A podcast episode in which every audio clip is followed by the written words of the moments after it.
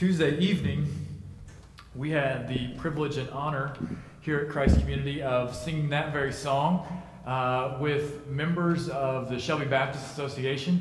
Uh, that's 30 some churches that uh, are in our county, our community, that are on uh, the same mission that we are to love God, to love people, and see people find freedom in Christ. And um, one of the challenges that came out of that evening was to take time in our gatherings as churches to pray for uh, specific churches and their pastors. And so, uh, here in just a minute after I read the word and we pray for our time in the word, uh, we're going to include uh, Dover Baptist Church in that prayer because, man, we're on a mission.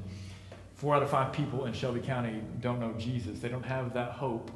And uh, we need our brothers and sisters in Christ out of Dover and Pastor Ben Early uh, to be, man, running at full steam with the gospel just as we are. Uh, again, welcome if you're new with us. Uh, if you want to find a digital bulletin, uh, some notes for our sermon, you can find us in the Bible app. I think you go to the More tab, Events, and Christ Community Church. Governor Square should be there. This morning, we're going to be in Hebrews chapter 5, if you've got a, a paper Bible or a digital Bible. And uh, we, uh, we're, we're taking time as a church to just go through the book of Hebrews. And it's all kind of under this big veil, this big picture that Jesus is still the answer uh, the author of Hebrews is, is hoping to convince his people, uh, the people that are reading this, that when they think about maybe there's a better way, maybe there's a, a, better alternative, maybe we should just go back to what we've always done and what we've always known. He says, no, no, no, Jesus is still the answer. He's still the better answer. And so uh, it's in that light that we're going to jump into Hebrews 5, kind of a new section in the letter, uh, verses 1 through 10. So let me read that for us and then pray for our time in the Word. It says, For every high priest taken from among men is appointed in matters pertaining to God for the people to offer both gifts and sacrifices for sins. He's able to deal gently with those who are ignorant and are going astray, since he is also clothed with weakness. Because of this, he must make an offering for his own sins as well as for the people. No one takes this honor on himself. Instead, a person is called by God, just as Aaron was. In the same way, Christ did not exalt himself to become a high priest, but God, who said to him, You are my son, today I have become your father, also says in another place, You are a priest forever according to the order of Melchizedek. During his earthly life, he offered prayers and appeals with loud cries and tears to the one who was able to save him from death, and he was heard because of his reverence. Although he was the Son, he learned obedience from what he suffered. After he was perfected, he became the source of eternal salvation for all who obey him. And he was declared by God a high priest according to the order of Melchizedek. Jesus, we thank you for being our great high priest. God, we thank you for your word, and we pray and yearn and ask that the Holy Spirit will come and teach it to us, reveal to us the truth of who you are and how that changes the way that we live our lives. We thank you that we can be a part of uh, the church, your bride, Jesus.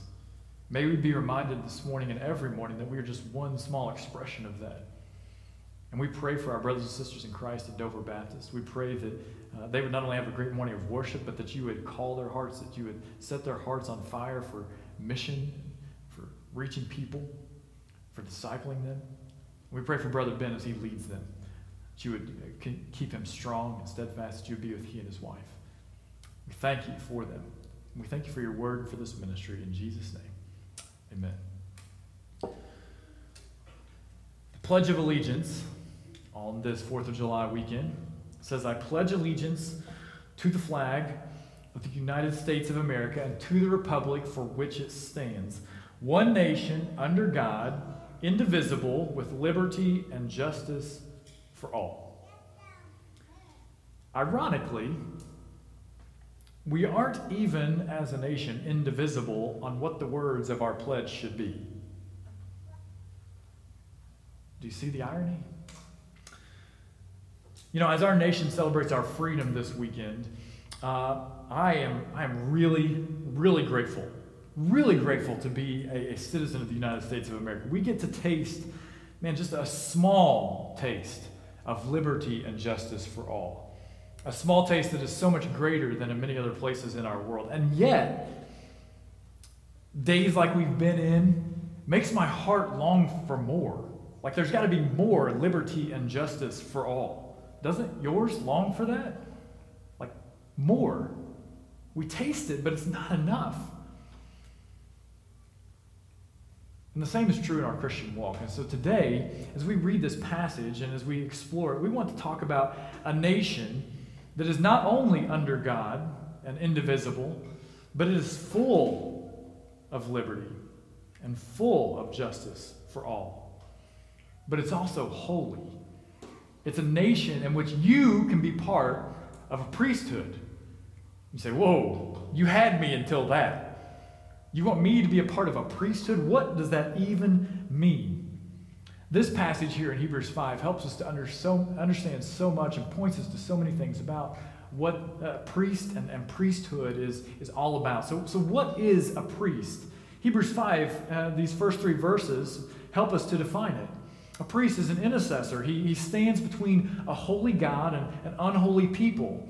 In the Old Testament, this was uh, most often thought of as someone who would offer the sacrifices and, and execute many of the, the religious duties that made them right in God's eyes, made people right in God's eyes. The priest was the one that, that helped people to, to deal with or to make payment for their sins.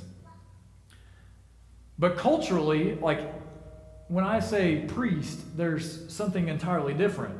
Religiously speaking, uh, the Roman Catholic Church, the Eastern Orthodox Church, the, the Anglican Church, they refer to priests. Uh, there are other religions, Hinduism and Islam, that, that have priests, and I'm sure there's others, but we don't. And, and that just brings up all these questions that maybe you've thought about, maybe you haven't. Why, why is that? Uh, what does it mean to be a priest today? Uh, why do these other religions have priests and, and we don't? Who will go between my unholy self and, and a holy God? I mean, we, we need a priest if that's what they do. And as we seek to understand some of these uh, questions and, and, and try to find some answers, we're not going to answer them all today, but, but we have to start by thinking about something that, that must have been really troubling for, for most of the priests, even in biblical times. Verses 2 and 3 describe the priest, and it says, He's able to deal gently with those who are ignorant and are going astray, since he is also, also clothed with weakness. Because of this, he must make an offering for his own sins as well as for the people. You know, so often in our society and culture, we, we kind of level up somebody who's a leader who would, who would say, Oh, I can do this for you. And, and with the priest, it's no different. And yet, this text tells us that these priests are clothed with weakness. They had to make a sacrifice for themselves first. If you want a fun read this week, go back to Leviticus 16. In Leviticus 16, God is originating the, the priesthood through Aaron, and he talks about this process. He says, Listen, you're still a sinner. You're like, you have to deal with your sins as well as the sins of all the people. And, and in doing that, Aaron would have to, to go in and sacrifice a bull uh, on behalf of himself before beginning to make sacrifice for the sins of the nation. I just want you to try and put yourself in Aaron's shoes for a minute.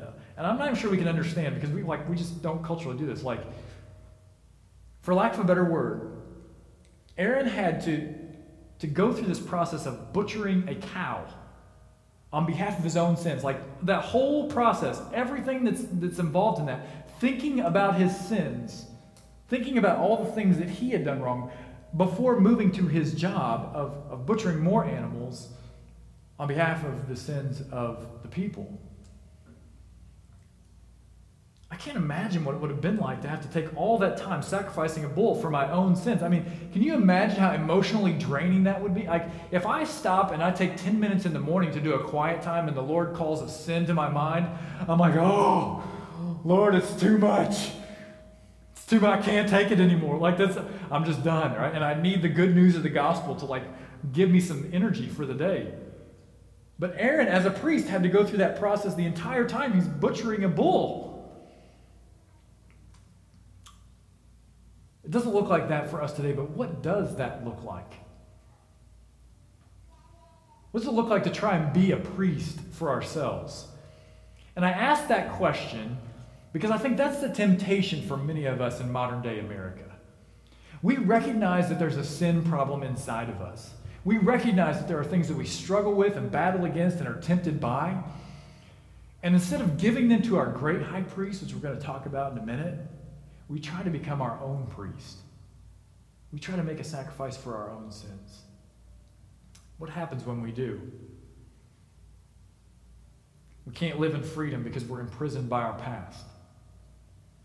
We don't disciple our children or anyone else for that matter because we feel inadequate to do so, because we, we haven't dealt with our own sins. Guys, as men, we struggle to be spiritual leaders in our homes because we're too afraid to deal with our own mess first. I'll help you deal with your problems, but I'm not sure I'm willing to, to make sacrifice for my own sins. We don't share Jesus with others because we're intimidated by our own limitations. We, we don't teach our kids about money or power or sex because our relationship with money and power and sex is, is poor. We judge. We judge for a variety of reasons. And we do that because it's easier than admitting that, that we haven't dealt with the things that are in our past or are still present in our life today. We're start, we start trying to be our own priests, right? It's a burden that's too great to bear. We try to make up for or cover our sin instead of confessing it to the Lord. We seek revenge on those who have sinned against us. We take justice into our own hands. It's our responsibility. We take advantage of any power that we can get our hands onto, and many times without knowing it, we begin to use that power wrongfully against others. We use the resources that God has given to us to serve others with to instead become our own priest and try to deal with our sin on our, by ourselves. See, the hardest thing to be saved from is ourself. You have to stop trying to save you. Even as followers of Christ, this is a great temptation day in and day out. But you have to stop trying to save you because it's the only way that Jesus can save you from yourself. And that's what this text is all about. Jesus is the only priest who can save you from yourself. After introducing the idea of what it meant to be a priest in, in, biblical times in verses 1 through 3, we jump into this section where he, he begins to talk about Jesus as our great high priest. And the first thing that he does is he compares Jesus to Aaron. In verse 4, he says, No one takes this honor on himself. Instead, a person is called by God, just as Aaron was. He, he makes people think about Aaron, and, and that would have been the only kind of priest that, that these people knew. All priests had come from the line of Aaron, from, from his heritage. Every priest since Aaron had come from Aaron. So calling Jesus a priest was a big deal to his Jewish audience because Jesus didn't come from that line. And so this is a, this is a, uh, this is a big flashing light. This is a signal. I'm talking about something different. Jesus is a different kind of priest. This isn't just the guy to take your sheep to. This is Jesus. This is the one that, that you've left your Jewish faith for because he was a better answer for you and for your sins. But if he wasn't a priest from the line of Aaron, how would he qualify then? How, how could he be a priest? And verses 5 and 6 give us that answer. It says, In the same way, Christ did not exalt himself to become a high priest, but God, who said to him, You are my son, today I've become your father, also says in another place, You are a priest forever, according to the order of Melchizedek. The author of Hebrews, I, I love his both and mentality. And, and he quotes from two passages in the book of Psalms to teach us that, that Jesus is both Lord and Savior. He's both king and priest. Let me explain. When he says in verse 5, You are my son, today I've become your father, it's a quote of Psalm 2, verse 7, which says, I will declare the Lord's decree. He said to me, You are my son, today I become your father. This goes back to a quote when David was anointed as king, and this became something that was said to all the kings in the line of David. It declared Jesus as king. And then it says, it also says in another place, verse 6, and he quotes Psalm 110, 4 which says, The Lord has sworn an oath and will not take it back. You are a priest forever, according to the pattern of Melchizedek. This makes Jesus a priest. He is both a king and a priest. And you say, wait, hold on. Who is this Melchizedek and what does he have to do with anything? Well, the author of Hebrews is going to spend a lot of time on this as we go forward, but a quick introduction comes in Genesis 14. In Genesis 14, there's a man named Abram, would later become Abraham. He takes his personal army and he defeats four kings in order to save Lot. And after he defeats them and, and takes all of their possessions, he meets this really interesting guy named Melchizedek, who was the king of Salem, which is a, another term for an earlier name of Jerusalem. Melchizedek blesses Abram after his, uh, his victory in battle. And when he does, Abram makes a tithe to him. He gives a tenth of his plunder because Melchizedek is also the priest of Salem. He's a king and a priest. Keep in mind that this is before Moses and the Ten Commandments. This is before Aaron's line of priests ever existed. This, Melchizedek, was a priestly king. And the author of Hebrews is going to take us deeper into this in the future weeks, but for now, we notice that the author is saying that Jesus was of this entirely different order of priests that superseded Aaron's line that came before. He was different. Jesus wasn't just our king, he was also our priest. And we know that he's more than that. But this was revolutionary thinking for this audience. Because you see, many of them had accepted Jesus as king. They wanted him to come and overthrow the government and be their leader. Hoorah! They were ready for Jesus as king. But they hadn't embraced him as their priest. They hadn't embraced him as the one who would completely forgive their sins forever. The one who redeemed them and made them whole. The one who took the dark areas of their life and shined a healing light on them. Now, this is huge for us, right? Because it's really easy to talk about them and forget about us. But for us, we are always hungry for that next strong leader Give me someone who can communicate a clear, visionary message that promises a better tomorrow, and we will flock to them in droves and share their stuff on social media. But a priestly king, someone who wants to walk close to me and, and help me deal with my sins. Blake, are you saying you want me to like open up and find that that new, better tomorrow is, is actually inside? It's, it's, it's something that the Lord wants to bring out in me as He gets sin out of me? You want me to open myself up to, to losing power and credibility, to, to deal with sin, become more holy? No thanks. I'll take Jesus as king. I'll follow him, but stay out of my stuff. I'll save myself from myself, right? Jesus, thanks for leading us, but I don't need your help. So, how would Christ lead as a priestly king? Verse 8 lays out how Jesus held this beautiful tension. It says, although he was the son, implying he is the king, he learned obedience from what he suffered. He was the son, the heir to the throne, gifted in all the ways, but he was also obedient to his role as a priest. He endured suffering not because he wanted to, but because he needed to for his people. He dealt with the mess of our sins because love compelled him to do so. In this, Christ secured your salvation and eternal salvation. Jesus is the only high priest that you will ever need. And he was that before you ever knew you needed it. Say, okay, great. Jesus is a great high priest. Add that to the list of things for Jesus. Check. Yay, hooray. What changes because Jesus is my great high priest? Here's what's crazy about Jesus and the good news that comes with his story. He didn't just become your high priest so that he could save you from your sins. He also calls you to join him in his priestly work. He empowers you through the Holy Spirit to find identity and purpose as you become part of this thing called the priesthood of all believers. You see, you are not only saved from yourself, you are saved to his mission. 1 Peter 2 9 gives us insight into this, this calling that he puts on our lives as believers. Peter writes, But you are a chosen race, a royal priesthood, a holy nation, a people for his possession, so that you may proclaim the praises of the one who called you out of darkness into his marvelous light. Very quickly, I want us to dissect this verse and begin to apply it to our lives, to think about how it changes the way that we live and walk day to day. Because I believe with all my heart that if you will make a priority change in your life to make Jesus' mission your first priority, it will radically change everything about the way you live.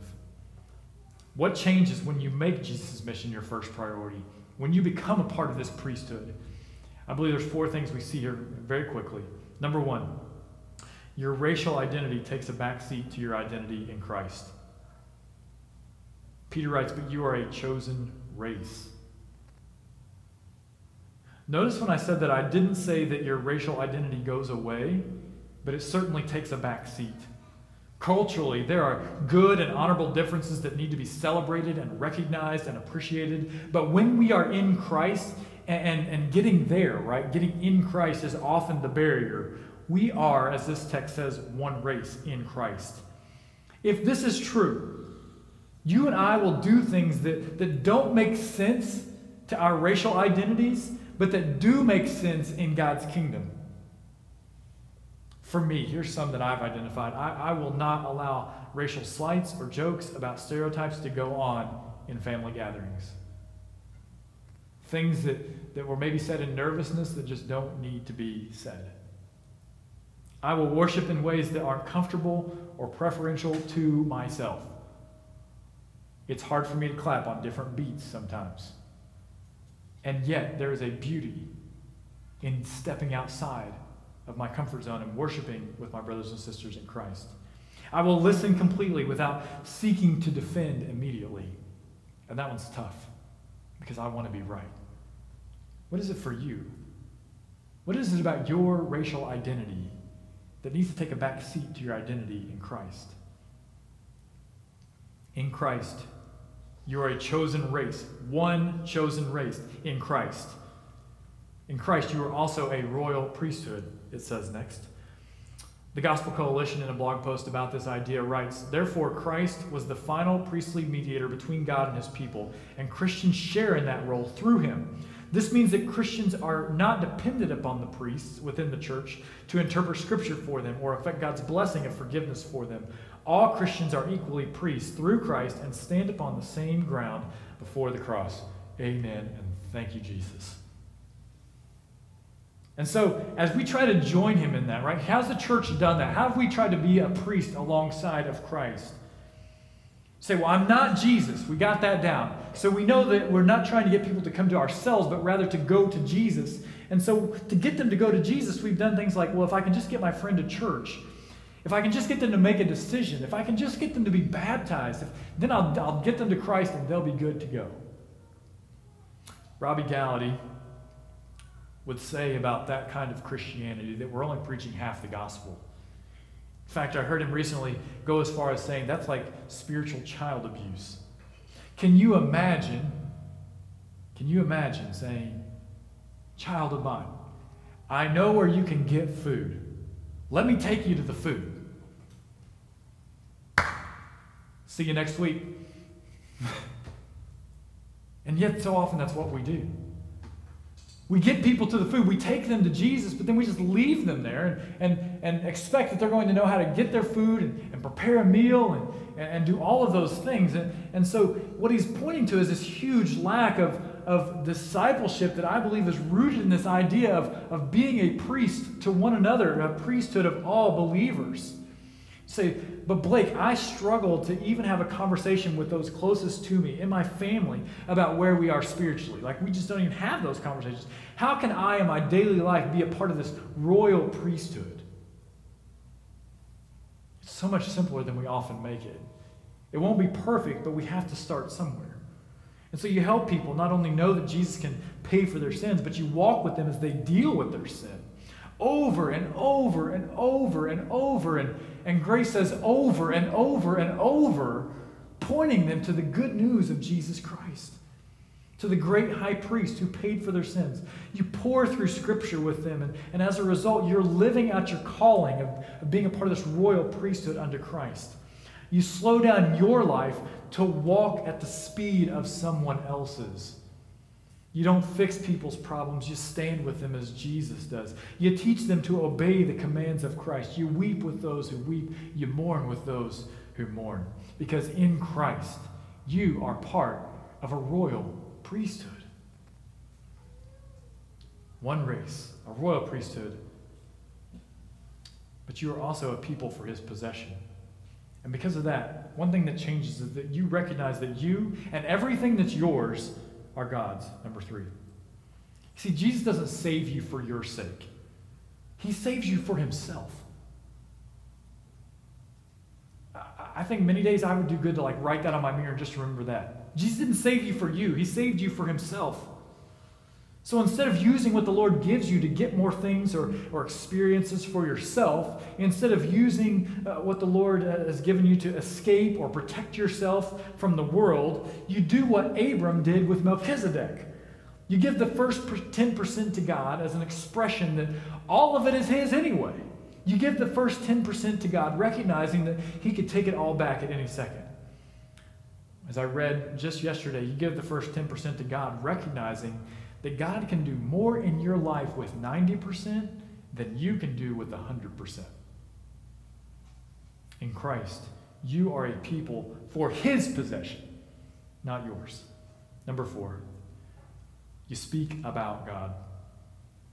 1 Peter 2 9 says, you do all, you are all these things, a chosen race, a royal priesthood, a people for his possession, so that you may proclaim the praises of the one who called you out of darkness into his marvelous light. This is the why. As a believer, myself who has turned from my sins and confessed that Jesus is my Lord and, and, and my Savior, I've been baptized in, in the name of the Father and the Son and the Holy Spirit. Jesus is my high priest. Now, if you are a believer who has turned from your sins and confessed that, that Jesus is the Lord of your life and, and you've, you've been baptized in, in his name, if those things are true, then he is your high priest as well. And he wants to give each one of his sons and daughters purpose by including you in the priesthood of all believers as people who can walk together in Scripture and hold one another up to Jesus in this life. This means that you can lead people to Jesus, not just to church.